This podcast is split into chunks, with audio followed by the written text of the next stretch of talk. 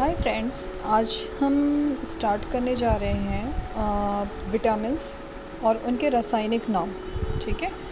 तो स्टार्ट करते हैं।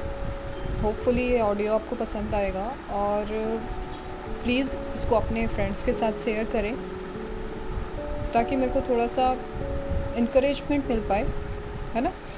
चलिए स्टार्ट करते हैं। विटामिन ए विटामिन ए का रासायनिक नाम होता है रेटिनॉल ठीक है? इसकी कमी से रतौंधी संक्रमणों का खतरा, जीरोपथैल्मिया नामक रोग होते हैं। इसके बाद आता है विटामिन बी वन, जिसको थाइमिन के नाम से भी जानते हैं। रासायनिक नाम थाइमिन है। इसकी कमी से बेरी बेरी रोग होता है। विटामिन बी टू, जिसका रासायनिक नाम राइबोफ्लेविन है। इसकी कमी से त्वचा का फटना, आँखों का लाल होना, जिहवा का फटना, ये सारे रोग होते हैं। Vitamin B three nicotine nicotinamide या नियोसिन के नाम से जाना जाता है इसको। इसकी त्वचा से इसकी सॉरी इसकी कमी से पैलाग्रा या फिर त्वचा का दाद या फोर डी सिंड्रोम होता है। विटामिन बी फाइव, पेंटोथेनिल, पेंटोथेनिकम और इसकी कमी से बाल सफ़ेद होते हैं या फिर मंद बुद्धि हो जाती है। विटामिन बी सिक्स, पायरिडॉक्सिन, इसकी कमी से एनीमिया या त्वचा रोग होते हैं। विटामिन बी सेवन बायोटीन के नाम से जाना जाता है। इसकी कमी से लकवा, शरीर में दर्द और बालों का गिरना स्टार्ट हो जाता है। Vitamin B eleven folic acid, folic अम्ल के नाम से जाना जाता है और इसकी कमी से एनीमिया, पेचिस रोग होते हैं। Vitamin B twelve, cyanocobalamin. Anaemia और पांडु रोग होते हैं इसकी कमी से। Vitamin C, ascorbic acid. इसकी कमी से स्कर्बी मसूड़े का फूलना इत्यादि रोग होते हैं। Vitamin B, calciferol.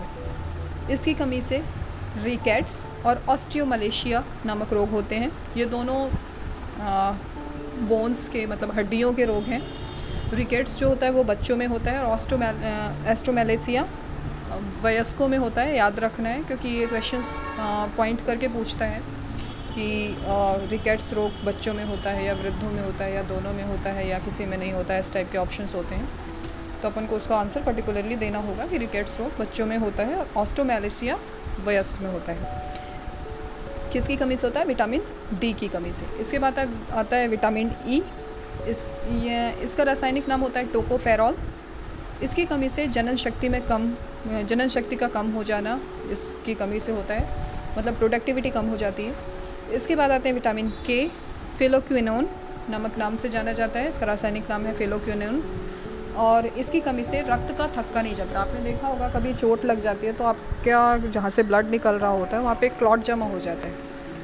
वो क्लॉट जमने का रीज़न ही है कि हमारे शरीर बॉडी में विटामिन के प्रेजेंट है। ठीक है?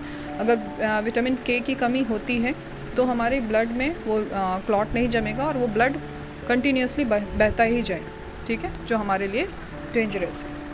हो आ, तो ये सब हो गए हमारे विटामिन्स और उससे उसकी कमी से होने वाले रोग ठीक है? होपफुली ये ऑडियो आपको पसंद आया होगा। आ, अगर आपको ये सब पसंद आया तो प्लीज़ इसको आ, अपने फ्रेंड्स के साथ शेयर करें ताकि मैं और ऑडियोज़ आप लोगों के लिए ला सकूँ। Thank you